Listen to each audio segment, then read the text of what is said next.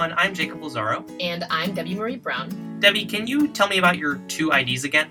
Okay, so I have one Connecticut driver's license and an Illinois state ID that isn't a driver's license, which has my dorm address on it. And you obviously won't be living there next year. Exactly, but I'm still here for nine months a year, and I only got the Illinois one because I lost my Connecticut ID.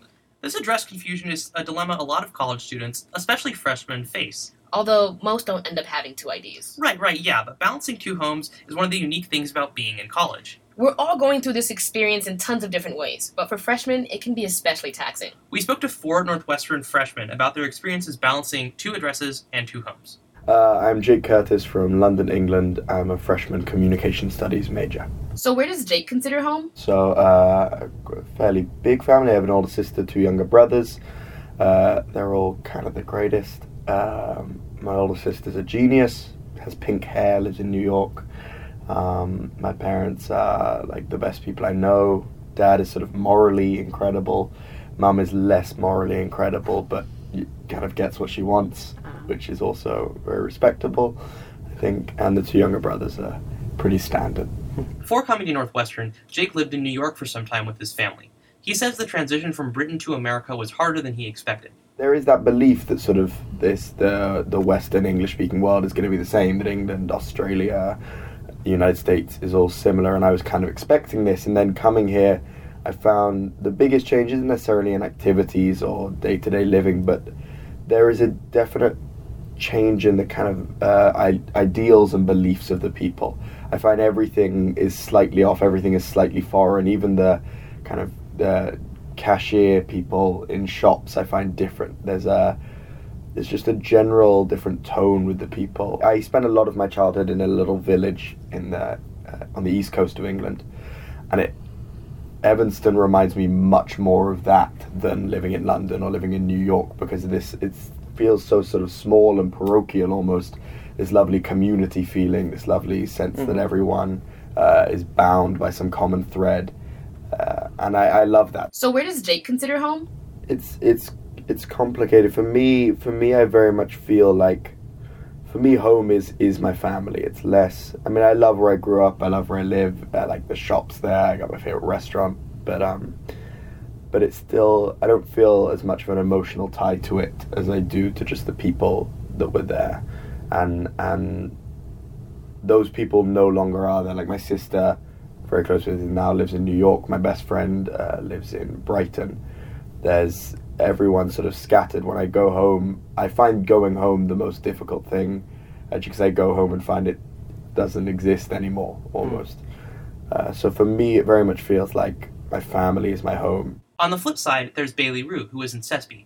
She lives in 1838 Chicago and was one of 19 Northwestern freshmen from Evanston. How many minutes are you from your house? I'm like five minutes away. Five minutes. Uh, yeah. That's pretty um, close. yeah, I'm very close.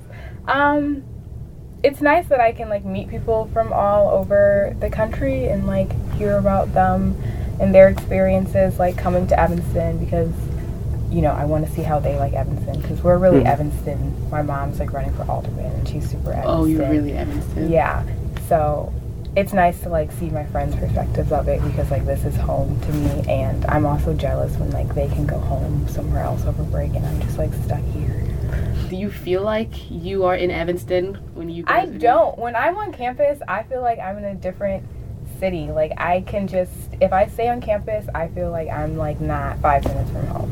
Mm-hmm. But as soon as I cross like Ridge, and then it's like, oh, this is where I've been my whole life. Would you want to even move off campus? I know a lot of people want to move off campus to like you know mm-hmm. regain some sense of like this is my yeah, house. I don't have to question. share a shower with you yeah. know thirty people and. I don't think I'd mind going back home. Um, I would want to live off campus also, but I wouldn't mind going back home and being with my dog all the time. Open up, I'm home, and let me see the baby.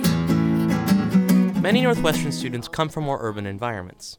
Emily Reich, who lives in Shepherd, does not. I'm from Huntsville, Arkansas. Arkansas. How many how many people do you think live there? Probably two thousand. Small. Yeah. Small.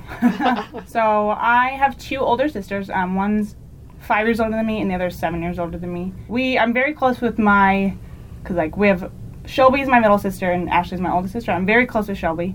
I'm pretty close with my oldest. Um, not as much. She always tried to like be the mother for me. Mhm. My dad, I'm somewhat close to. Um, the last year I was living there, I was working a lot, and so I wasn't really seeing him a whole lot. Um, it was we were kind of just like roommates. Really, really close with my older sister. Like her, she's getting married this year. I'm her maid of honor and everything like that. So, how's Emily adjusting to life in Evanston? Um, it's really nice and refreshing to me because I wasn't a big fan of the small town.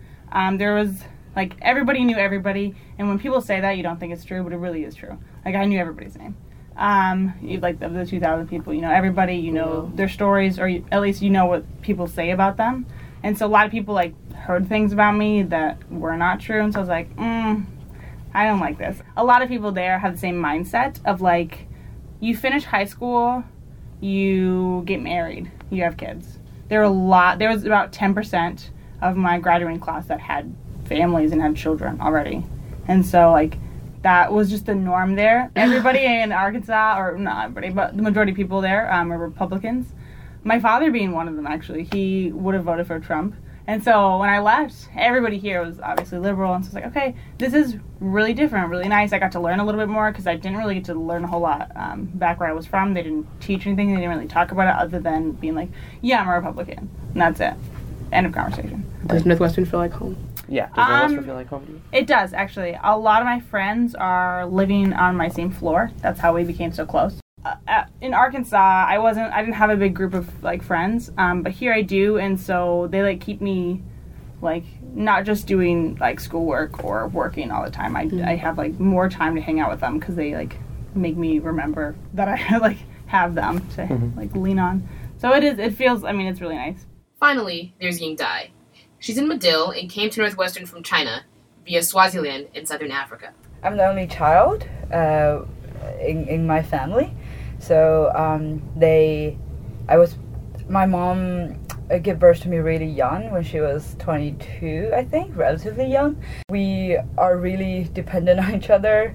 We're very supportive of each other, and um, like uh, every like all the children who's like under the influence of one child policy were sort of learning to adjust and to find sort of siblingship from friends and and maintain at the same time maintain this close family structure So, how did Ying manage her two big transitions? the biggest transition for me uh, from China to Swaziland was more of challenging who I was, challenging my existing beliefs and um, perception of the world because I lived together with 80 of, of people from 80 different nationalities.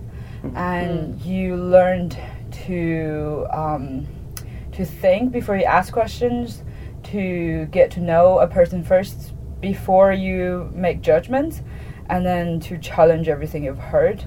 From Swaziland to States, to the States, I think what I found most difficult is how individualist everyone is, how everyone's doing their own things, everyone's very, you're out to be independent, uh, you're taught to take care of yourself first, which is kind of different from how I was raised in the whole idea of community and the whole idea of um, you need to live in a collective family. And also how segregated the United States is in terms of like you're segregated by culture, you're segregated by race, and there's a lot of labeling that I, I was not used to. Ying started school in Swaziland when she was 17. Because of that, she's now 21, a lot older than most freshmen. it gives me a lot of pressure that I want myself to do better because you've done you've, you're older, but then you also get a, you also have more adjustment to do, culturally, language wise, and also even humor wise. People don't get your joke, and you don't get other people's joke. You don't understand slang. it's uh, you don't understand like pop culture reference. And they're very, they're all very difficult. But at the same time, no, you need to rush because you're old, you know the place I feel most at home will always be where my parents are. So like right now it should still be China, but then also at the same time I do feel like this multicultural homelessness, where you you have a lot of habitats, but you don't actually you're you don't actually find you're rooted anywhere. For these freshmen, balancing two homes is mostly about balancing people, friends and family, wherever they may be. However, people aren't always everything. For Jake, there's also food. Oh, the Just- food. Just the food. Yeah. It's the food. I I found out very recently there's a, a very false idea in America that English people have bad food. Yeah, I was actually Have you about to heard say this? that. Yeah, it's like It pretty is a thing. lie. It is a bold lie. We have the best food in the world. Maybe bar the Italians. They're doing pretty well. but wow, we've got good food in England. Uh, it's incredible. There's so much, like the cold meats. You guys don't have many, like, you don't have pork pies or Scotch eggs. Oh, uh, sausage rolls. None of them.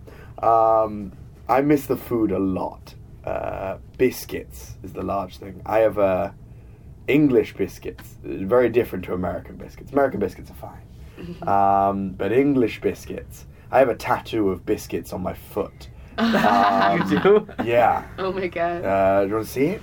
Yeah, Go sure. ahead. It, it, I, I, I love biscuits more than anything, and you guys don't have them at all here. Oh my god. Oh my. God. Yeah. That's- How long that's have you had that tattoo? Uh, about six months now. England and America did very similar things culinary. You know, we, we, we colonized the world and we took all of their best food back to England, and you did the same because we made you.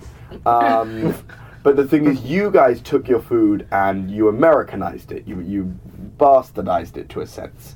You changed it. In England, it didn't change. It just sort of stayed traditional. So what I love in England is the the massive variety of food almost all the food I have here tastes slightly the same. It's the same flavors, it's the same ingredients, it's kind of different combinations of the same thing. In England, there's so much diversity that's remained in the food that I miss that a lot. Um, the kind of difference of it all. And then just biscuits again. Wow. There's Jammy Dodgers, there's Hobnobs, there's Choccy Digestives. Wow. On my way home, on my way, on my way home. The music in this episode was written and performed by me, Debbie Marie Brown. I'm Jacob Lazaro. And this is Ask NBN. On my way, on my way home.